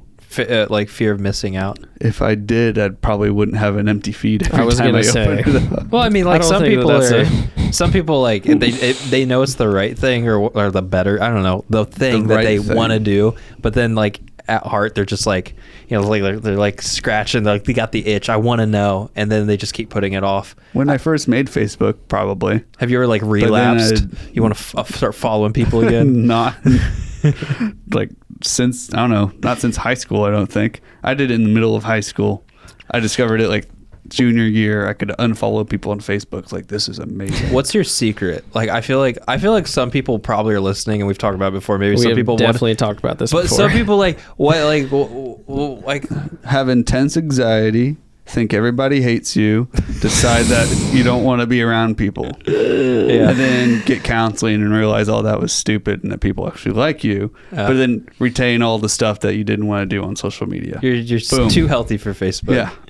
You know, I still use Facebook in a, in in the way of being able I to keep Messenger. Up with people I know. Messenger. I mean, I like I can scroll through, and it didn't. There was a while there where the algorithm was so horribly just wrong. That you didn't get yeah. things that were actually relevant, but it's like I, I do every once in a while. I'm like, eh, I wonder what the I wonder what people are up to that I follow, and I'll go through and I'm like, okay, you know, cool. Yeah. Like if I want to do that, I learned something. I'll go to like somebody's Facebook page and yeah. I'll like intently look at like what they're doing. I got that, but like put I don't get any satisfaction it. From like posting something. Like if I want somebody to know about it, I'm just going to go and tell them. Mm-hmm. Like I don't want to just like cast a giant net and be like you're all my friends and I care so much about you and I just told like four thousand people what I did today. It's like ah that means so much. Yeah. Mine doesn't. The problem with me too is like I look at everything. It's maybe not a problem, but it's like I look at all of it as also a business opportunity. Yeah, you know what I mean. If only I make money when I post. If only. No, but I mean more along the lines of it's like if I'm keeping up, if I see an opportunity. I mean mm-hmm. sometimes there's opportunities that come through my personal feed that aren't Triflix related, or that are Triflix related, but they're coming through my personal feed. Mm-hmm. You know what I mean? So you're like, oh hey, yeah. that might that that could be interesting. I picked up clients that way. So I, I don't know. Don't get me wrong. It's still, there's a lot of days, it feels like a lot of work and I don't want to touch any of it. Um, I just want to be able to have time eventually to go and shoot the things that I want to shoot. I do acknowledge some people have like great circles where they post things and like they have that po- positive feedback loop where like they say yes. like, hey, nice shot. And you see the comment and be like, ah, yes. And like, I get that. But like for me, sometimes just I like to sense. Read the negative comments. Sometimes it's funny. You get into arguments. So. No, I don't. I don't ever. I don't ever jump in. Someone said I had really big eyes. They said, I love they your said, eyes. They said, uh, "God damn, that boy's got some big eyes," some and I'm pretty sure it's quoted like verbatim of what he said. I, I thought that's one of the funniest things I've read. I really like that. Hey, speaking of reading, yeah, oh, let's read. Let's read an ad spot here. Warning, warning, ad. No. Uh, so we just had this conversation about uh, getting some tickies so we can go to the show. Uh, some what? Some tickies, tickets. Like tickets. Ticky talks. Yeah. Yeah. What's the matter, buddy? You okay? I just never heard somebody call them tickies. I don't know. I was just trying to be cutesy about it. No, you are That's cute. Why people come to Triflix. They do. Yeah. It's like I'm talking to my kids. I'm like, you want some tickies? You want some tickies to go to God, the concert? Yeah, to go to concert? You want to go, you go see the concert? For the... Uh, not concert. Not a concert. Sorry. I We talked about this this week that I have... I've never been to a play. Really? I've never seen I've never seen an active theater. Mm, so and for a treat if you go to Passion for Acting Theater Company. Whoa, woo! Do I have my They have a show thing. coming up in February yeah. of next year, of course. And I was just having the conversation. I was like, we should all go. The Triflix needs to go. We I was like, go. I'll experience. I would love to. I only dress the up though. Dress the up. I'm gonna wear jeans and flip flops, but then I'll wear in February. Oh yeah, in, yeah, in yeah, February. Yeah. Hey man, I've I was born and raised in Indiana. I can wear flip flops all year long, shorts and sandals, and that's why I own three winter. pairs of Uggs. I think they'd probably appreciate it if you dress casual, you know, just just like for the weather, just for the day. They probably appreciate just to go it. out and enjoy the the beautiful performance. Who would appreciate it? They would appreciate it if we read their ad spot. Yeah, Passion for Acting Theater Company. Woo! They also have a passion. They have a passion for bringing excellent, for entertaining live theater to audiences in Bartholomew County. That's the county we're currently in. Oh, I love Bartholomew County. I'm learning. Um, Passion for Acting Theater Company that. was created in... I knew that. It was created in two thousand eighteen, um, and it performs dinner theater productions at the terrific and eclectic Willow Leaves of Hope on the Square in Hope, Indiana. Their first production, The Miracle Worker, was a huge success and received great reviews from audience members. Since then, Passion for Acting Theater Company has performed ten shows, ranging from comedies like The Kitchen Witches and The Odd Couple, to drama and suspense like their original murder mystery, Angel Street, to classic children's literature like The Secret Garden and Anne of Green Gables. Their next show will be Kalamazoo, a comedy about what happens when older folks try to get into the online dating scene. Kalamazoo will be performed at Willow Leaves of Hope in February twenty twenty-three, just in time for Valentine's Day or to laugh the winter blues away. Enjoy a delicious dinner and a great night of entertainment at Willow Leaves of Hope. Phone number is eight one two, three four one, seven two five one. Call now to make reservations for this laugh out loud uh, comedy. Ha! Ha! Just once. Thanks, guys. We love it. Okay. Um, new segment. We are going to play Guess That Industry Term. Oh, yeah. Since this has been such a fun... Are you? Were you looking? Why were you looking at me like you were laughing at something? Uh, Did you no. peek? No, I don't peek. You shouldn't have peeked. He I'm peeked. not a peeking man. Don't be a peeker. Did you want me to look up some of those terms so I'd have some to share? Huh? The, You're guessing too. Yeah, but you, you wanted some from me, right? Maybe in the future. In the future, okay. Uh, I, I've right. already curated a list, sir. Ah. So I have a, a list of terms that I found uh, that I just knew off the top of my head. No, I found some fun terms, some things I thought might stump you guys, but you might be able to get from context clues. Some of them are dead giveaways, but I wanted to see if maybe you'd get it because it's an acronym or something like that. So these all have to do with photo and video. Okay. Uh, and I will I will read you the term, and then you can tell me what you think it means. And if you get it right, I'll let you know. If you didn't, I will read you the definition. If you didn't, you get slapped. Yeah. No. I'm gonna throw a shoe at your face. Oh, that's Kay. why you brought shoes. Yes.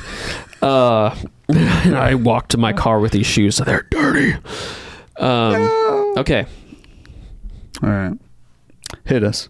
Here with the shoe. We go. Okay.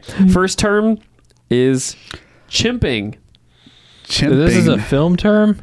This is a photo or video. A photo or industry video. term. Can we oh, know? Is this when you're squatting while operating a camera? It's like you're you're real like you're you're climbing around. You're chimping with a camera. You're climbing on things and shooting. Okay. Okay. What's your what's your guess? Can I know if it's photo or video?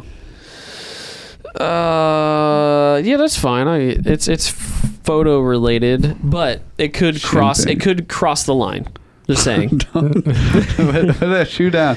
Put, put that down, boy. Well, you know what you're doing. Uh, you guys are uh, at the moment. Tristan Man, is brandishing a shoe. I have no clue. Uh, chimping would be Damn, when you eat a banana while taking a photo. Nice. He got it. No.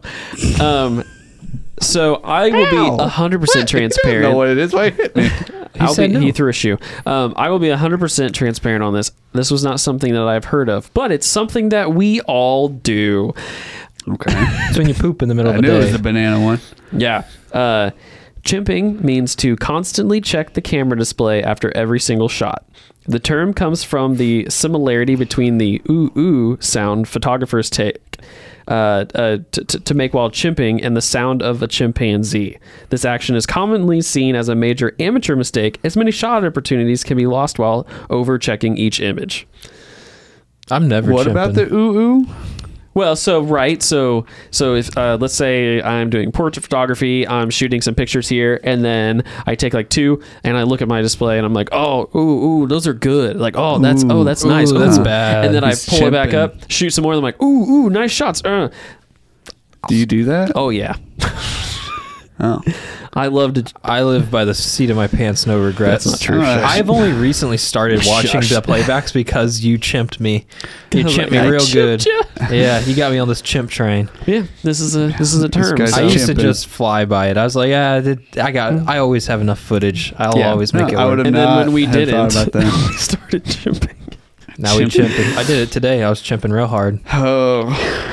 Okay. Um, some of these are also acronyms that I am interested in if you guys actually know what they stand for. So, okay. Um, this next one is D O F. Depth of field. That's what I was going to say. Yep, that's it. Yep. You got it wrong. I did I'm fast just checking, the, the buzzers. Yeah. And, and for those of you out there that don't know what shoe. this is, depth of field um, is the distance between the closest and farthest object within the focus zone of an image. It is determined by focal distance, aperture, and distance to the subject. Department of Fun. The higher these numbers are, the more shallow the depth of field right will be. Uh, that's what's uh, responsible for bokeh. Bokeh! Um, okay, next one is a JPEG. Do you guys know what a JPEG stands for? Oh, this is a file extension of yeah. a graphic of a, of a picture. That's yes. one of them. Electronic. It's a acronym. So J P E G. It's an acronym for the group who made Jerry's, a standard. Okay. Jerry's Pretty remember. Electronic Graphic. It's nice. Look something at I don't remember what they're named. I'm gonna give you like half it, a point for that because that, that's because it's. I thought it was really. Uh, Was it narcissistic? They named it after for themselves. Sure. So the it is an acronym for the Joint Photographic Experts Group. Yep. And the standard format in which pictures are compressed. Due to this compression, JPEG files are smaller and carry less information. Yeah. That's why we export in P N G. P N G. I, Jerry's Pretty Electronic gr- Graphics. Jerry. Okay, you ready for the next one? Jerry's Pretty Group. If you pull this one out. Yeah, I'll be very impressed. Okay. Um, N L E. Uh, non-linear editor. Nice. I wow, that was fast. That. I've had. I, I have heard it before, but I kind of don't understand why it's called that. So you have non-linear editors, and you have node-based editors, and then you have linear editors. So I yeah. think originally, like iMovie and um, uh, whatever the the Windows Movie Maker were linear editors because it was it? like it was one timeline with one row of things and there was nothing there was no stacking. Non-linear mm. editors means you can start stacking things, I believe. Oh, and then and then okay. node-based editors are uh, it's usually a hybrid of N L Es and node-based, but then you can like start doing stems and stuff, and you're not mm. applying effects to the layer itself as much as you're applying it to a node, and then it ties in with all your layers and stuff. Interesting. So the the the, the definition on here is it, non-linear editing is the process that enables the editor to make changes to a video or audio project without regard to the linear timeline. In other words, you can yeah. work on whichever clip you want in any order. That makes it sense. Doesn't matter if it lands yeah. in the beginning, middle, or end of the project. Yeah, because so the things that they stack above and below are non-linear, but only the middle part Mm-hmm. has to be start and end. I don't know. Maybe I'm yeah. still wrong, but I, I'm pretty no, sure that right. when, I, when I've Wait, well, that's, a, that's right. Adobe's definition. yeah, Adobe. They know best. Not Adobe. No, they don't. Okay. Um, slug. Uh, this is a film set term. Uh, slug. I I bet it's um. It's like a it's a roll of film. That's my guess. Because I was going to say a roll of film or like a memory card or like a battery. Okay, so a slug uh, refers to a blank piece of audio or video, a placeholder. Oh, never. What do you use that for? Hmm. I don't know. Why wouldn't they just call it a placeholder? I don't, they call it a slug. Call it a slug. Okay, next one is uh, a sting. Sting. Is this an acronym or is this a word? This is a word. Sting. Sting. I've actually heard that one, but I, I don't remember. Every move you make. Sting. No. Oh, no. Oh, that's uh um. Now and then I think of when we were together. Wait, what? We were so happy. You talking about who sang that? I learned yeah, it it's once. Sting, right? I don't think I've so. That's before. Definitely. It sounds just like it was Sting. Um, yeah, this is another film set kind of uh, has to do with audio. Sting would be yeah clapboard. It's when you clap it. It's the sound. Sting. Bing. Uh, I don't know. Is it like a sound test? Uh, so a, a sting is a single sound effect. Single sound effect. A yeah. Sting. Yep. Yeah, wow. those those Folly Boys, I'm guessing. I don't know. Right? Folly, um, Folly. Back to one. Like square one? Like restart. Oh, uh, so it's it's whenever everybody goes back to the start of the frame or the, their original standing positions. Mm-hmm. Yes. Yep. Yeah. That makes sense. Back to square one. Yeah, yeah. It's where your T is on the ground. Your, your wherever the gaff boy put your tape, go back to your tape. Listen to the gaff boy. Right. He knows. From the top. O T S. Over the shoulder. That's fast. Do you know that one too? Uh, yeah, it's over the shoulder. I'm trying to think who taught me that, because that wasn't like a word that I learned from. That was something I learned on set, and I think it may have been with Abhishek at um when I was running audio. I wasn't even running camera or DPing, and it was with all oh, those Cincinnati boys. I can't remember who the, who the D P was. The Cincinnati boys are in town again. They were throwing it around so much. The boys are back in town. The boys are back in town. Like, I, I need an O T S on this. And eventually, they never say like, over oh. the shoulder, but eventually you're just like, yeah. oh, he's over the shoulder. Yeah. It's just like, it's just, you learned that's it. a that's a logical abbreviation. Yeah. Okay, acronym. last one. Last one is, uh, it's not an acronym. Uh, WALLA. WALLA. W A L L A. Voila. Bad take. Voila. This is, again, film set type of thing. It's going to be something stupid. Uh, Ooh, or not. Or not. Uh, when you point a light at a wall. This this is actually also known as rhubarb. Do you know what that is? The, it's like delicious. So uh walla is a background sound made by extras having conversation. Walla. Yep. And this Sounds is also al- known as a rhubarb. Those both sound Australian to me. I know, right? I need a walla rhubarb. And walla. I thought that these were kind of kind of fun. Now we have some new ones if you didn't know them already. So wow! And if you're listening and you didn't know any of these terms, well, now you, now you can go to a film set. Now you're ready to shoot. Now you're ready to go chimping. Chimping. Uh, every day I'm chimping. Awesome. Well, good job, guys. Good job. It'd yeah. be fun to do. Like, I know you like doing music. I have like a little musical, you know, verticals, like fifteen, thirty seconds. You like come up with original little sound, like a little, little music. And oh, then, yeah. And then like we could teach film words. Like it's like uh Sesame Street or something. It's like, uh, ooh, ooh, chipping, you know, like. Yep. Like, yep. Yeah. We just holla, come. holla, walla.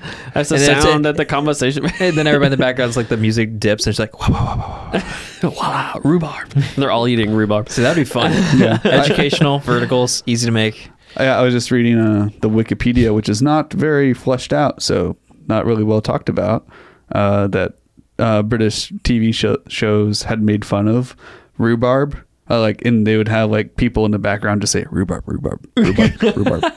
So it's kind of funny. There you go. Walla. Did they just say walla? Is that why it's called walla? I, I'm trying to figure it out. Walla, walla. They walla, said, walla, walla. Isn't it walla, like, walla, isn't it watermelon? Walla, walla, walla, walla. Watermelon?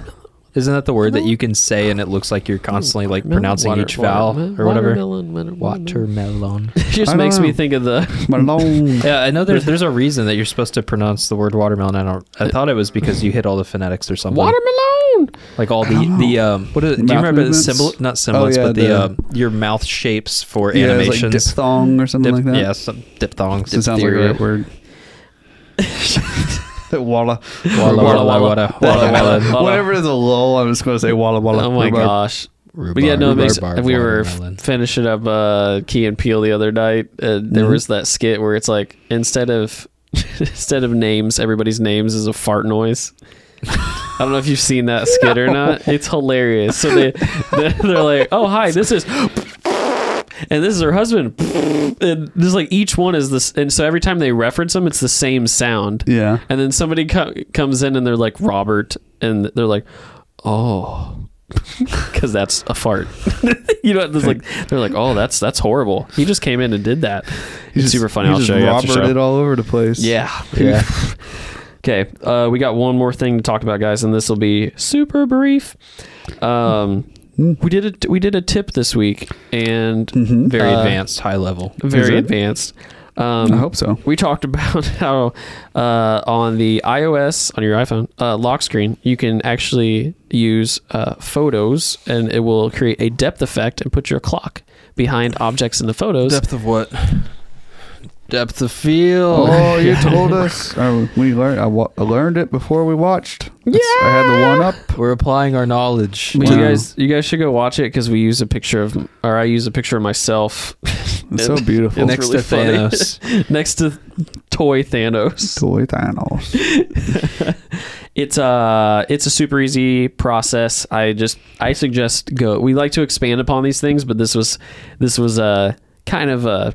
an easy something to throw out there so that maybe if you guys didn't know, because we are finding out that even some of the things that we find simple, you may have never tried. No. So we're hoping that maybe even these, these simple things are something that might help. So this also, it. this also helped to enlighten us a little bit. What's up? We use it all the time on our shoots. What? That tip. Yeah, it's very common. It's very. very I'm just giving you a hard I'm time. Not laughing about oh. that. I was laughing about something else. But yeah. Oh, okay. Oh. Sorry, we're not ganging up on you. No, I was yeah. just like, I'm not. I was. It's a Triflex it's, tip. It's been a long day, man. We've been up since six. Yeah. It's whoop, whoop, it's whoop, eight whoop. o'clock right now, so we're it's a fourteen-hour day. Yeah, good tip. So that's what I was gonna say. Normally, again, we expand upon these. I'm gonna tell yeah. you guys what's going on. Go watch the video. It's super chill. Um, and Daniel did a great job on the edit. He did. He made some cool transitions, and I was very proud of him. Because I, like I was it. also not on my game, and he made it look like I am. Daniel's That's what he's for. I love that man. Guy. That's Daniel. He's our guy. That's Daniel. Daniel's our he's guy. He's not the boy anymore. Daniel's you know what? Guy. Daniel's right. our Ten guy. Ten seconds of positive things towards Daniel. Go. Daniel's our guy. Rhubarb, Daniel. rhubarb, rhubarb, rhubarb. Walla, walla, walla. Walla, walla. On that note, uh, I am going to sign us off. Uh, All right. That that's that's what we have today. Thank you as always for listening, watching, maybe doing both, uh, whatever whatever you like, whatever yeah. your your way of consuming us, consuming us. Yes, um, our media, and we did we, we talked about it. You know, yeah. you should subscribe thoughtfully. Mm-hmm. Um, yeah, that would be awesome. If you made it this far, put Walla Walla Rhubarb in the comments. And I'm gonna do my long spiel here. If you want to see the things that we make. You can check out Triflix Films on YouTube. Uh, also Triflix Team. Those are those are super fun. Mm-hmm. Uh, we're going to add a lot more content to that. We just talked about this. Uh, should be awesome. And then uh, if you want to see podcast stuff, you can look up Triflix Cast. All these are on YouTube. Uh, we're also on uh, Instagram. Uh, we've got the company separated out from the podcast as well. Go check out those accounts. Uh, all of our accounts, Triflix L L C, that's the way to find our main accounts. And then Triflix Cast is the other one. Um, you can also find us on Facebook. We're going to be posting everything there as well. So whatever your preferred platform is. Uh, we're doing some things on TikTok as well. Go check that out. Uh, we're we're spending a little less time there, going to be honest with you. But hey, you know, if you're on there and you see us, uh, like the video. That would be awesome. We appreciate that. We're having fun with that platform, so help us out a little bit there. Uh, otherwise, if you want to hire us, go to triflix dot com oh, and fill wow. out the form. Yeah. Uh, otherwise, uh, comment, check us out, send us a message. If you have suggestions, concerns, questions, if you want to come on the show and you're you're in our area, let us know. We'd be happy to facilitate that. Mm-hmm. uh we're we're a cool group of dudes just wanting to have a good conversation, so yeah. check it out. Thanks for stopping by. Thanks for listening. Come back next week. We got more. We love you and have a great day. Can you add a bleep like right in, in there? Like have a great and then day. We like sounded we, so good though. We, yeah. Well, the great the bleep goes before the day, so it's like have a great have a bleep, great bleep day. day. I got you. Love you. No, I'm leaving all that in.